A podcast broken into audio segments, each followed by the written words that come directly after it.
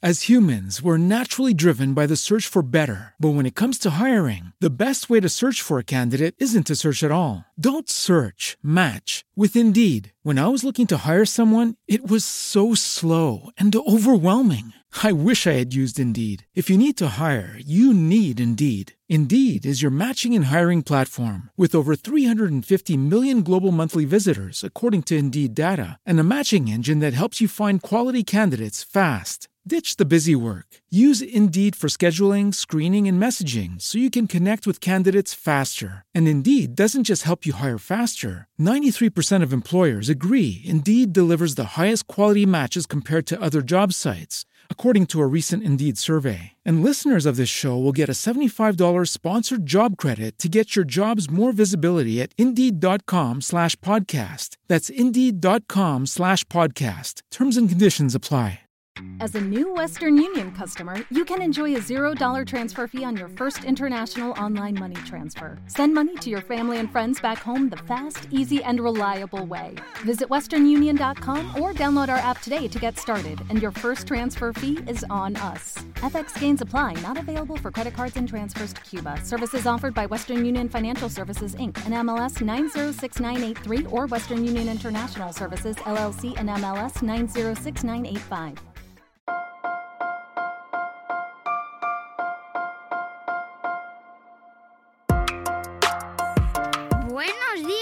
Días, Madre Esfera. Buenos días, Madre Esfera, con Mónica de la Fuente. Buenos días, Madre Esfera. Bienvenidos un día más al podcast de la comunidad de creadores de contenido sobre crianza en castellano. ¿Qué os parece a vosotros el mundo de las matemáticas? ¿Os gustaban de pequeños? ¿Eh? ¿Lo teníais ahí como asignatura enganchada? ¿Os animáis con las matemáticas ahora que ya tenéis más edad? ¿Os, ¿O lo habéis dejado como un imposible? Hoy os traemos un reto, porque eh, nuestra invitada de hoy nos plantea las matemáticas desde un enfoque que seguramente ninguno, prácticamente de los que estamos por aquí, hemos tenido hasta ahora. Y, y, por eso me parece tan estimulante y tan interesante hablar de este libro eh, y de, de lo que nos plantea en él con su autora, la matemática Clara Grima, divulgadora científica. Buenos días, Clara Grima. ¿Cómo Hola, estás? buenos días. Mónica, ¿cómo estás? ¿Qué tal? Muy contenta de tenerte aquí, que además sé que estás hasta arriba y que has sacado un huequito en tu agenda, así que te lo agradezco muchísimo. Porque Nada, gracias a ti. Es un placer tenerte aquí de nuevo. Ya estuvimos contigo madrugando hace unos cuantos Sí, años eh, para hablar sobre los escutoides. Los escutoides, sí. Bueno, si la gente que nos escucha no sabe lo que son los escutoides, os invito a que escuchéis ese podcast, pero una revolución absoluta. Es verdad. Es que algunas veces me pasan tantas cosas que no me acuerdo de que me pasan cosas muy chulas. Y la verdad que la investigación de los escutoides fue un pelotazo a todos los niveles, personal y pues, por supuesto profesional, claro. Hombre, eh, te conocimos eh, a través de las redes, pero es verdad que con el tema de los escutoides mm, se revolucionó todo y a nivel internacional habéis llegado a, a los medios y os han conocido en todo el mundo con Sí. esta... con- Ahí está, eh, hace, no sé, unos meses, porque la verdad que no te puedo decir cuánto, porque voy un poquito acelerada, pero me mandó Luisma Escudero. Luisma Escudero era el jefe del grupo, el, de hecho, Escutoides es, es, es un homenaje a él, a Escudero, a Luisma Escudero, pues me mandó un enlace donde hay unas za- zapatillas, creo que son ASICS, de la marca ASICS. Mm, Bueno, esto no es publicidad, bueno, o sí un poco, pero me da igual. Son muy feas, a mí no me gustan, ¿eh? Pero... Clara, ¿Lo estás arreglando? No, quiero decir que, eh, que para la suela son para runners y yo corro, correr, corre poco, pero la, la suela para amortiguar pues estaban formadas por escutoides, ¿no? Porque, bueno, sí, la verdad es que la idea de ASICS y de mucha gente que ya está intentando usarlo en ingeniería y en, en arquitectura es que sí, bueno, esa es la forma que la, la naturaleza, que es sabia, como se suele decir, ha adoptado para que los tejidos sean más resistentes y más flexibles, pues está bien copiarle a la naturaleza. O sea, que, que, que sí, hasta una zapatilla, hasta la suela de una zapatilla han llegado los escutoides. Maravilloso y además oportunidad para conocer y descubrir el trabajo eh, para mucha gente de Clara Grima que haces una labor inmensa para quien resulte que acaba de llegar hoy al mundo y justo se ha puesto este podcast. Clara Grima es doctora en matemáticas y profesora titular de matemática aplicada en la Universidad de Sevilla. Desde el 2010 compagina su labor docente e investigadora con la divulgación científica en diferentes numerosos medios y programas de radio y televisión. Merecedora del premio COSCE 2017 por su trayectoria y el premio Roma en la categoría Mujer STEM en 2019 por su labor como divulgadora. Imparte cientos de charlas al año, hoy es una, y está convencida de que a todo el mundo le gustan las matemáticas, aunque algunos algunos, algunas todavía no lo sepan, yo me incluyo porque me cuesta, me cuesta este mundo. En Ariel ha publicado que las matemáticas te acompañen, que lo tengo aquí también conmigo. Y, y ahora estás de enhorabuena porque nos traes En busca del grafo perdido, matemáticas con puntos y rayas, ilustrado también por Raquel Gu con quien también has ilustrado anterior, has, creado anteriormente eh, y que ya forma parte de tu esencia, de tu personaje literario. Sí. y nos traes eh, los grafos. Yo que sepas así, que el otro día lo comenté en una reunión de amigos porque hablamos sobre cómo dividir eh, una cuenta de un, de un, un, día que habíamos echado juntos y para dividir lo que habíamos gastado y dije, ¡Ah! Usemos un grafo. Cuéntanos. No, no, no lo usamos. Ah, porque, porque la respuesta a eso fue, ¿eh? ¿Eh qué? ¿Eh? ¿Perdona? No, una calculadora, ¿no?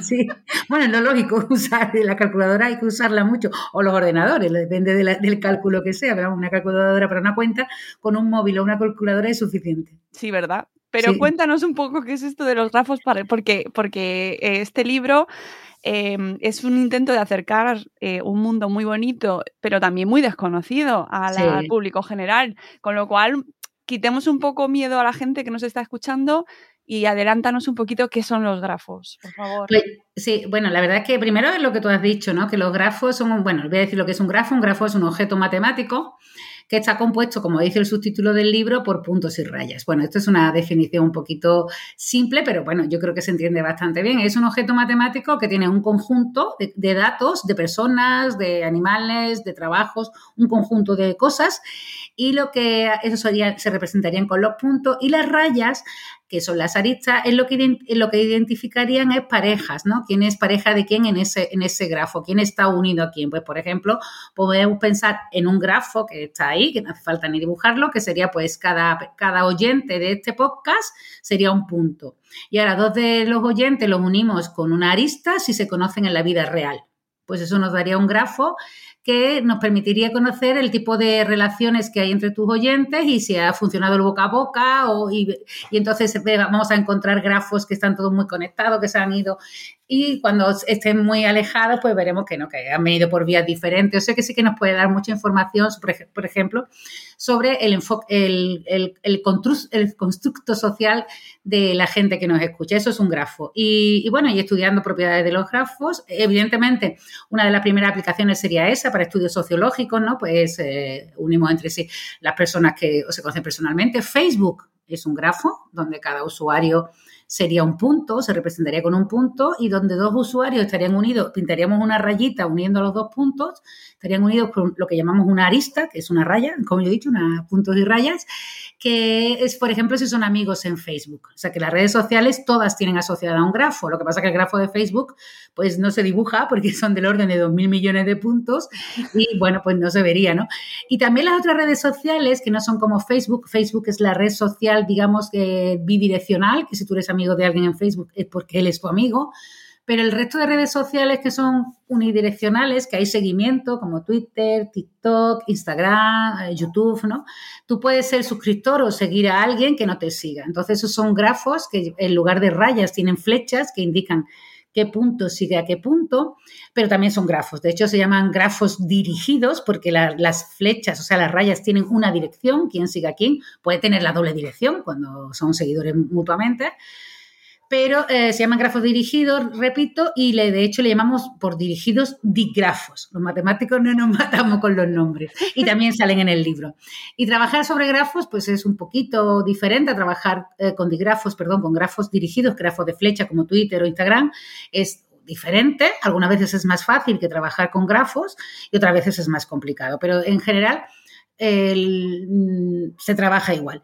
Y como decía, las relaciones sociales o la sociología, uno de los primeros áreas que utilizó los grafos, de hecho hay algunos resultados de teoría de grafos que han sido inspirados por estudios sociológicos más que por matemáticas, y, eh, pero sirve para un montón de situaciones, evidentemente, y tiene premio Nobel de Economía, o sea que se aplica a la economía en 2014, si no me equivoco, y soy muy mala con los números, pero eh, se, tienen Nobel de Economía a los grafos. O sea, que, es una cosa que tiene un montón de aplicaciones. Y la cosa, como tú decías, y ahora que ya sabemos lo que es un grafo, es que muy poca gente los conoce. Y es una cosa que es del siglo XVIII, el primer grafo que sepamos, ¿no? Porque igual hubo un grafo anterior en otra cultura que no ha llegado a nosotros, es del siglo XVIII, perdón, de 1700 creo que 36, lo dibujó Euler, uno de los matemáticos más prolíficos de la historia de las matemáticas, Leonard Euler, y fue para resolver un problema, ¿no? Un problema de, diseño de trayectorias, que si lo pensamos, pues... Mm, antes que nada, comprar las tiendas de vuestro barrio, pero si pensáis en esa empresa grande que distribuye paquetes a la casa de todo el mundo, pues seguro que utiliza muchos, muchos grafos para optimizar las rutas de sus mensajeros, que es una cosa que a ellos les viene bien, porque, bueno, pues es más efectivo, gasta menos gasolina y menos tiempo, y a nosotros también, porque están menos tiempo emitiendo CO2 al, medio ambiente, o sea que, tiene un montón de aplicaciones. Y como tú decías, como estaba diciendo, que me enrollo, es una cosa muy desconocida cuando es muy antigua. ¿Y yo por qué la reivindico? Bueno, pues yo he estudiado grafo desde que empecé a investigar, allá por el 97 del siglo pasado, pero cuando empecé a divulgar para niños, que yo empecé con niños, Ah, pues me di cuenta que hubo un momento en que me quedé sin tema. Digo, ¿qué les cuento a los niños?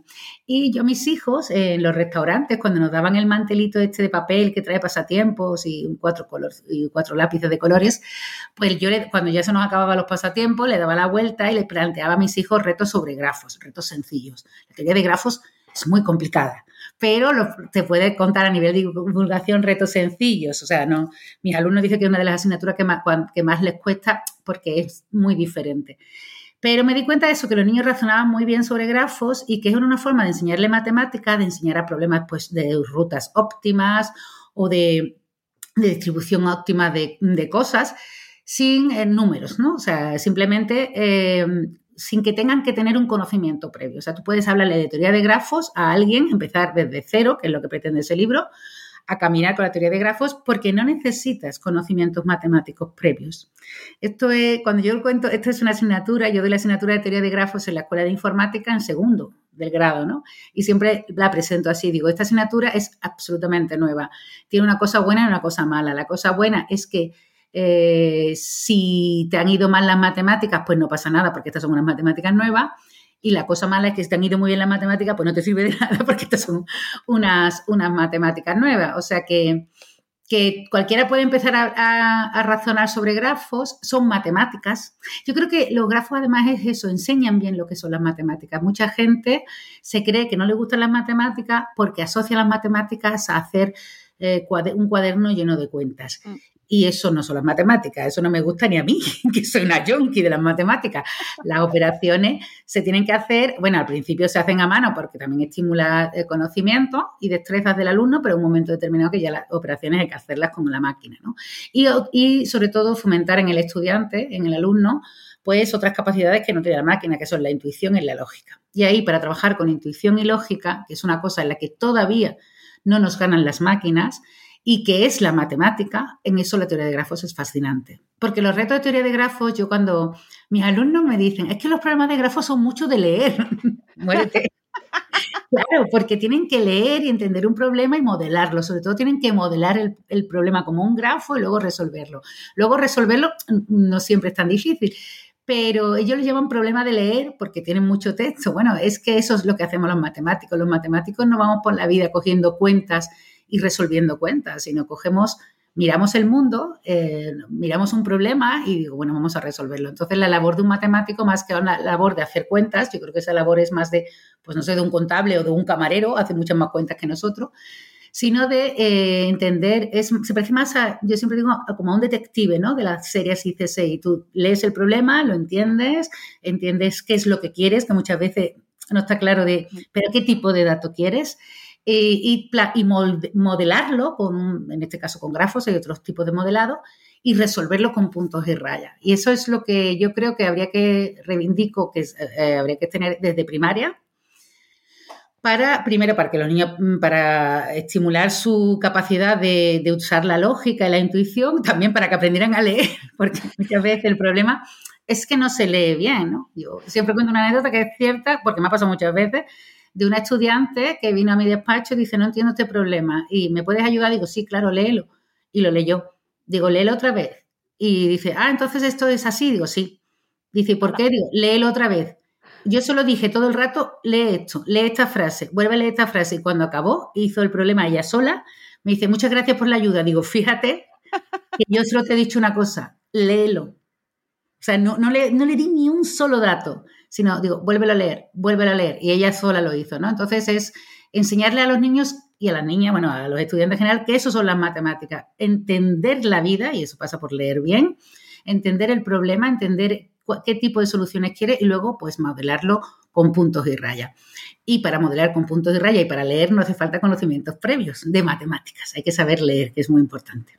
Eh, además, tú has comentado en alguna ocasión que antes de estudiar matemáticas querías estudiar filosofía y justo esto que comentas pone en conexión una disciplina con la otra, ¿no? Es decir, no están tan alejadas y, esa, y eso que muchas veces como sociedad nos pasa de, no, es que yo soy de letras y no, es que yo las matemáticas, no, pues en realidad no estarían para mm. nada alejadas para nada, la filosofía y la matemática son muy cercanas. De hecho, yo creo que si preguntas, yo me, yo me creía una chica especial por eso, porque digo, bueno, yo en realidad que quería ser filósofa, pero si preguntas a la gente que estaba estudiando conmigo o a los que estudian en la actualidad un grado de matemática, muchos de ellos te dirán, bueno, es que yo también quería hacer filosofía, ¿no? O sea, que, el, descubrimiento por descubrir, la lógica y usar la intuición es una cosa que sirve tanto para la filosofía como para las matemáticas.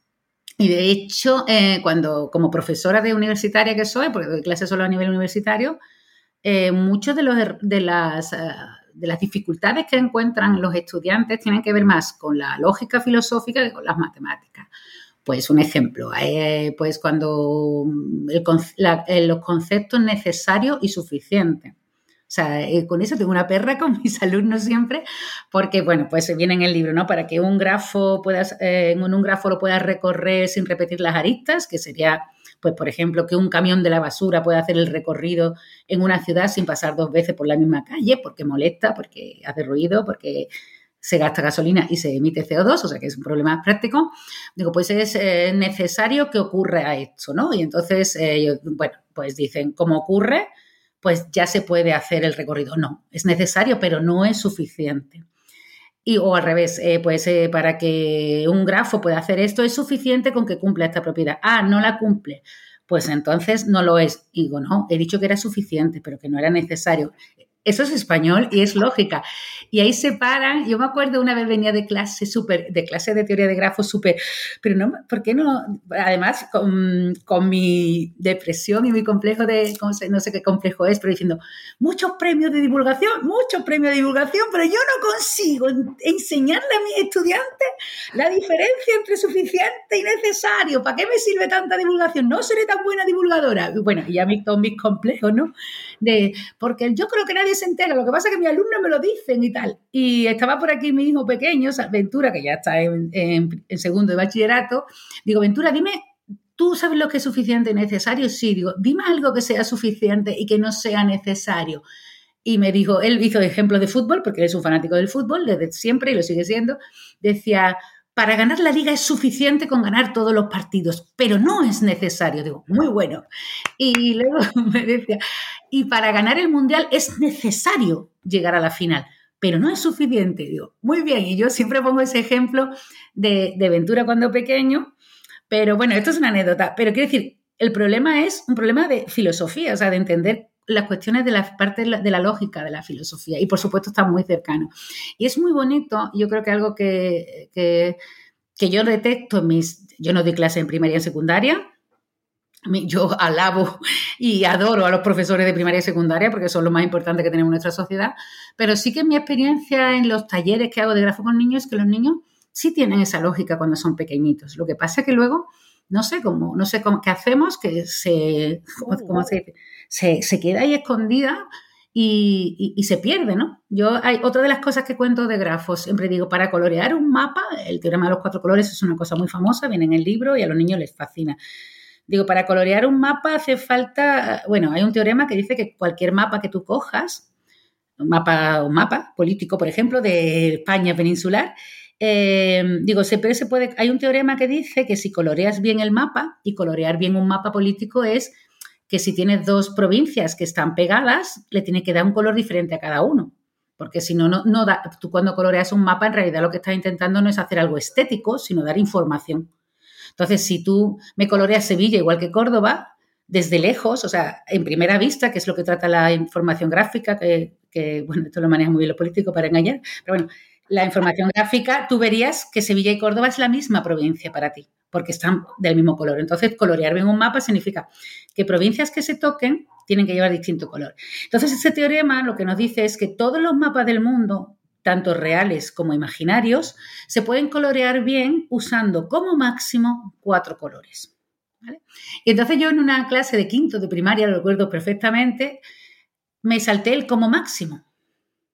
Dije, bueno, no me lo salté, sino simplemente como eran pequeños y como a mis alumnos el como máximo le cuesta la propia vida, dije, cualquier mapa se colorea usando cuatro colores. Y, rápidamente saltaron todas las alarmas. Dijo uno, ¿y si es una isla?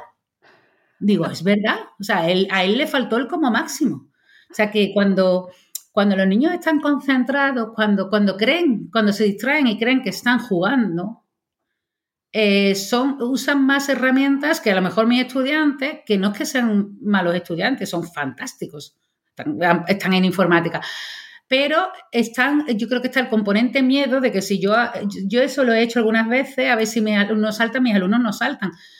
Eh, porque de alguna manera, no sé cómo, le vamos a los niños quitando esa capacidad de comunicar y de protestar, ¿no? Que tienen cuando son pequeños, de protestar cuando la, de protestar a ver si me entiendes. No hace falta que estén todos los niños todo el rato protestando.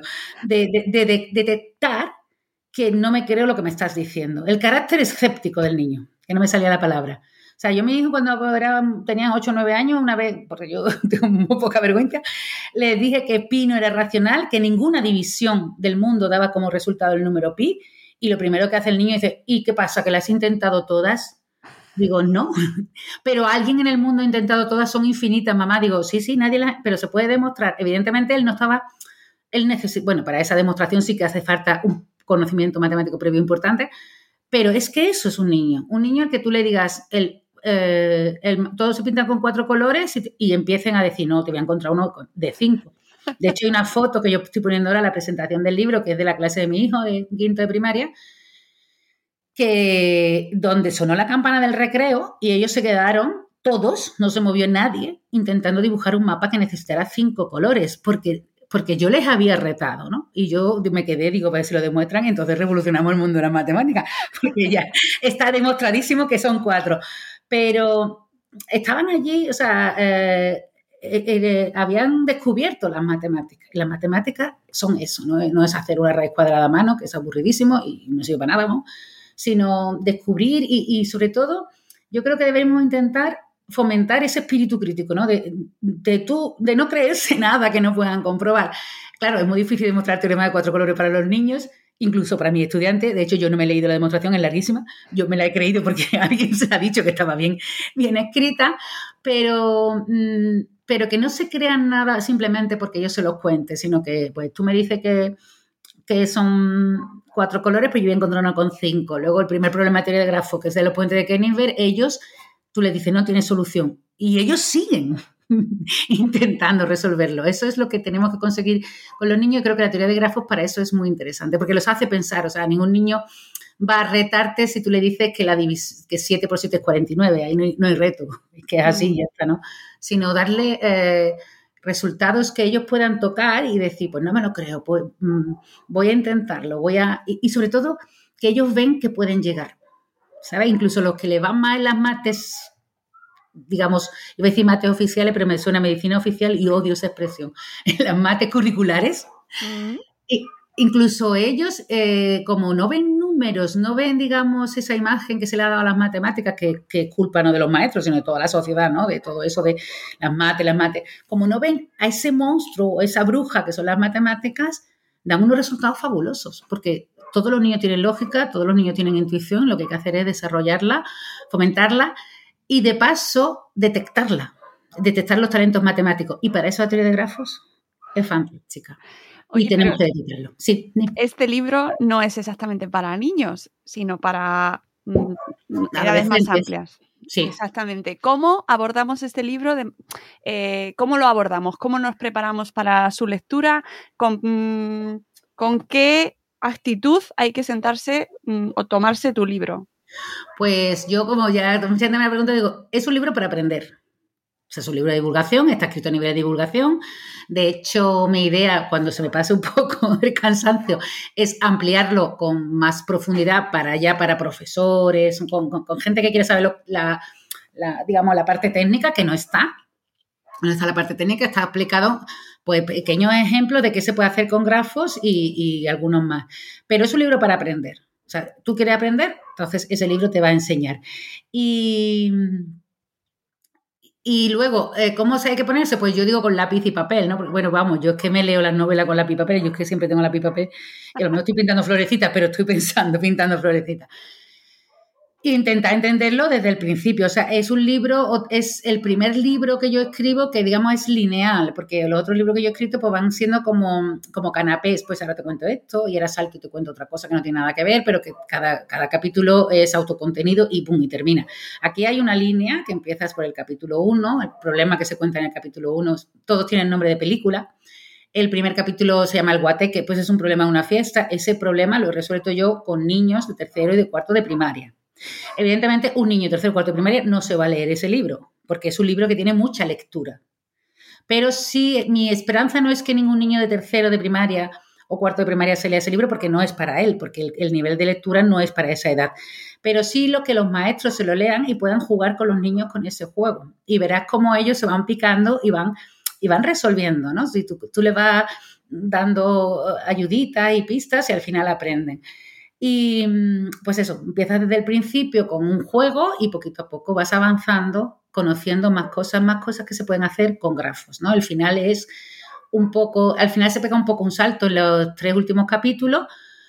Bueno, no que sea un salto de nivel, sino que se habla de redes sociales, que yo creo que es una cosa que, también hay que enseñar, ¿no? Hay un capítulo, a ver si me acuerdo cómo se llama, eh, La cortina de humo, que debe ser el penúltimo, donde se habla de un, de un efecto que se da en redes sociales, en redes sociales todas, ¿eh? no solo las virtuales, sino en Facebook, en Twitter, en Instagram, en tu comunidad de vecinos, en el patio del colegio, en todos sitios, todos son redes sociales que es el espejismo de la mayoría, que yo creo que, que yo, por ejemplo, eso lo uso mucho con adolescentes para detectar quiénes son los influencers de la clase y tal, y, y ver la importancia, que, sobre todo para que vean lo fácil que es, es manipular a alguien, porque muchas veces ahora mismo que estamos con los antivacunas, que toda la comunidad científica, o, bueno, no hace falta la comunidad científica, sino toda la gente con un poco de sentido común, pues sabe que la vacuna es lo único que nos va a sacar de esta crisis sanitaria y económica. ¿eh? Que no hay que olvidar que estamos en una crisis económica que a mucha gente le está destrozando la vida tanto más como el COVID a otras. Mm. Pues son las vacunas, entonces cuando escuchas ciertos argumentos, además algunos muy locos, pues es muy fácil decir la gente es idiota y, ya está, ya le has puesto la etiqueta. Eh, pero luego, si lo analizas, por ejemplo, con este efecto, a lo mejor la gente no es tan idiota. O a lo mejor la gente es tan idiota como nosotros. Lo que pasa es que todo depende de la información que te llega y del entorno, de la burbuja en la que te mueves.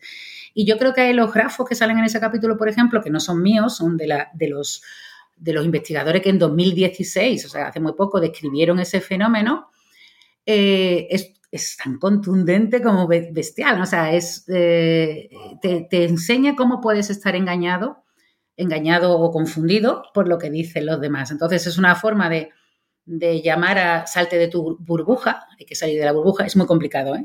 porque a mí me cuesta también, ¿no? Eh, seguir a gente que no comparte mi opinión, pero hay que intentar hacerlo.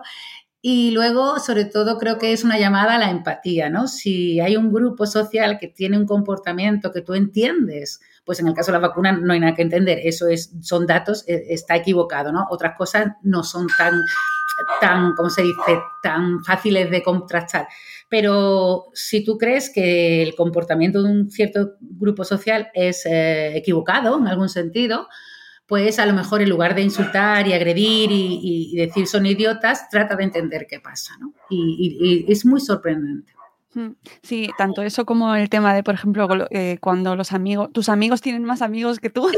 eso a los, a los adolescentes les duele un montón, pero eso nos pasa a todos. Eso nos pasa a todos. Y, y de hecho, esa es la paradoja de la amistad, que es el capítulo de Gris, que como el Gris, bueno, no sé si los más jóvenes se acuerdan de Gris, para mí es la película de, iba a poner, ¿cómo se llama la otra serie? No acuerdo, hay sensación de vivir, pero era una serie, no me valía, eh, porque ya había decidido que eran películas.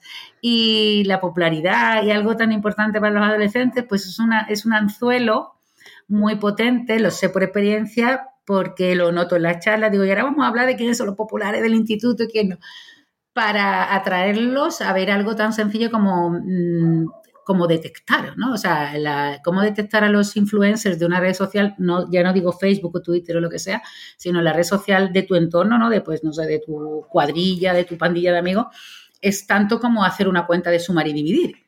Y se pueden detectar. Y luego esos mismos influencers, que son los que no tienen, tienen más amigos que sus amigos, son los que provocan los efectos que hemos dicho en el capítulo siguiente. O sea que yo creo que la última parte es, eh, sobre todo, también aprende sobre grafos, evidentemente, sabes lo que la palabra la mitad, eh, cuáles son, cómo se produce el espejismo la mayoría o cómo se miden los influencers, hay varias formas de medirlo.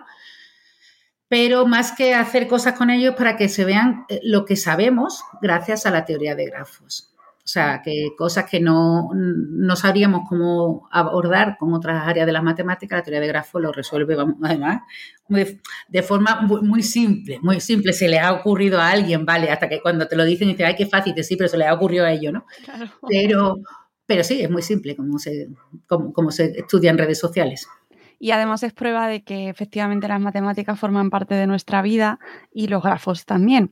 Y simplemente para terminar, eh, decir a la gente que nos escucha que el libro está plagado de mm, alusiones a la vida real, ¿no? Mm, bueno, real, entiéndase, a, lo que nos rodea, a personas que conocemos o que se conocen en redes, a situaciones eh, que te llevan fuera de un plano teórico y te, recuerdan que la autora eh, te lo está contando de una manera muy cercana y, amena, que esto también lo facilita, ¿no? Que a veces llegas a un punto y dices, uff, esta cuenta no sé si la voy a... bueno, hay un capítulo que sí tiene números, que es el 5, que además ese fue un capricho que con la editorial, que como me mima, pues me lo concedió, que era que estuviera escrito en rojo. Y es que se llama Matrix, como la película Matrix, se habla de matrices y es un poco el guiño de que fuera en rojo, es porque, bueno, estamos haciendo todo el rato matemáticas con punto y raya, pero los ordenadores evidentemente no trabajan con punto y raya, trabajan con números, con muchos números. Entonces el chiste era, bueno, a mí me lo parecía, o el, más que un chiste es un guiño, es, toma, puedes seguir con la píldora azul, como en Matrix, no sé si os acordáis de la referencia, pues Morfeo te daba a elegir píldora azul, te quedas viendo el mundo tal como lo has conocido y ya está, no pasa nada, y píldora roja, te atrévete a entrar en Matrix y ver qué, qué hay de verdad detrás de ese mundo que tú no que hay detrás de ese mundo que tú no conoces, ¿no? Pues entonces eh, empiezas el capítulo, atrévete a tomarte la píldora roja y entra en el mundo de, eh, mira por dentro cómo son los grafos, que son una harta de números. Y en la introducción se dice, bueno, si alguien no se encuentra con ganas de entrar en la parte más técnica, que es esa, pues que se lo puede saltar el capítulo 5 y no ver Matrix como Neo, se le ofrecía, bueno, puedes seguir en azul y no ves cómo es, pero yo eh, aconsejaría que sí, que lo hicieran, porque yo creo que es muy chulo. Y de hecho, lo cuento en la introducción del libro, yo se lo estuve contando a un señor en el AVE, porque me preguntó, eh, que me veía ahí, a mi compañero de asiento, me dijo, ay, está usted muy entretenida. digo, sí, sí, estoy multiplicando matrices de adyacencia. Total, que se lo conté. Y, y, yo seguía lo mío y me di cuenta cuando había acabado, digamos, la tarea que le había mandado, me dice, ¿me puedes poner otro? Y así que iba el hombre luego con todos sus papeles muy contento. Digo, ¿ves? Este hombre no tenía ni idea de esto, no sabía de qué le estaba hablando y al final estaba el hombre feliz y dice, pues ahora le voy a contar a mi hijo, a mi nieto que he aprendido a multiplicar matrices. Y a mí me hubiera gustado ver la cara del nieto cuando llegó el abuelo con todos los papeles llenos de, de grafos y matrices de adyacencia y multiplicación de matrices, pero el hombre iba muy feliz.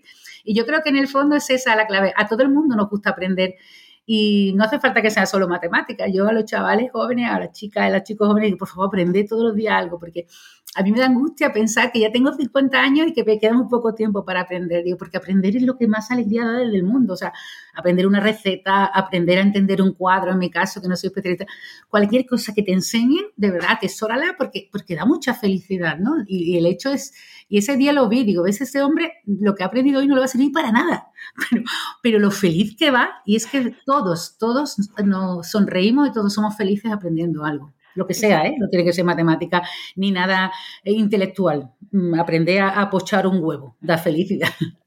Ese hombre lo va a contar en la cena de Navidad. Ostras. ya verás. Es como yo el otro día con mis amigos. Sí. Vamos a hablar de grafos. Y... Ah, el, otro día, el otro día en Toledo, que vi una charla presentando el libro en la biblioteca, eh, de, Castilla-La Mancha, pues había una, eh, pues no sé si es un señor o una señora, porque el nick que tiene en Twitter, no, no sé si es de hombre o de mujer, y me dijo, Ay, pues a mis hijos no les gusta mucho la matemática y mira, y traía un papel el niño del que se lo había encontrado el padre o la madre, no sé muy bien, la verdad lo siento, que, que, sí que género tienen, ni tampoco es fundamental. Le había encontrado un papel en, la mochila y dice, ¿esto qué es? Y entonces estaba lleno de grafos. Y es que la clase había intentado explicarle los grafos a sus compañeros. Digo, ¿ves? Si es que a todo el mundo le gustan las matemáticas. Lo que pasa es que algunos no lo saben porque no lo saben porque no les han contado que las matemáticas no son solo hacer cuentas, sino es eh, entender el mundo y resolver cosas.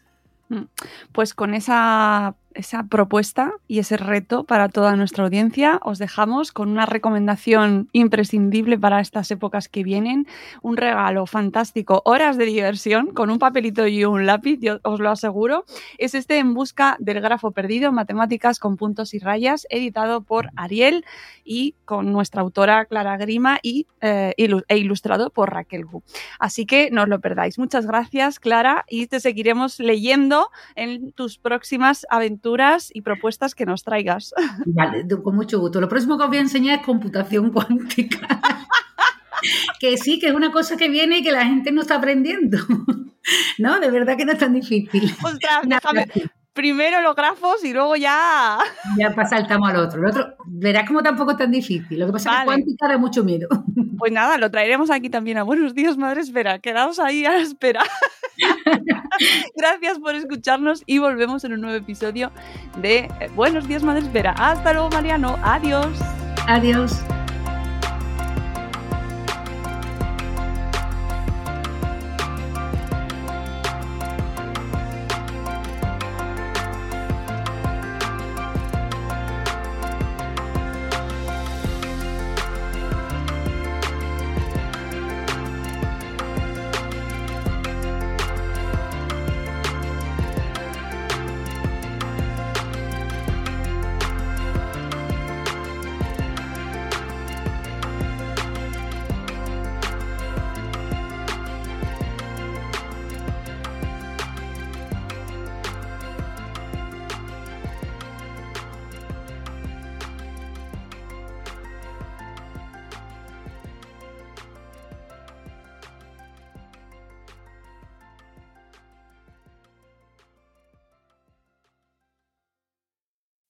As humans, we're naturally driven by the search for better. But when it comes to hiring, the best way to search for a candidate isn't to search at all. Don't search, match with Indeed. When I was looking to hire someone, it was so slow and overwhelming. I wish I had used Indeed. If you need to hire, you need Indeed. Indeed is your matching and hiring platform with over 350 million global monthly visitors, according to Indeed data, and a matching engine that helps you find quality candidates fast. Ditch the busy work. Use Indeed for scheduling, screening, and messaging so you can connect with candidates faster. And Indeed doesn't just help you hire faster. 93% of employers agree Indeed delivers the highest quality matches compared to other job sites according to a recent Indeed survey. And listeners of this show will get a $75 sponsored job credit to get your jobs more visibility at Indeed.com slash podcast. That's Indeed.com slash podcast. Terms and conditions apply.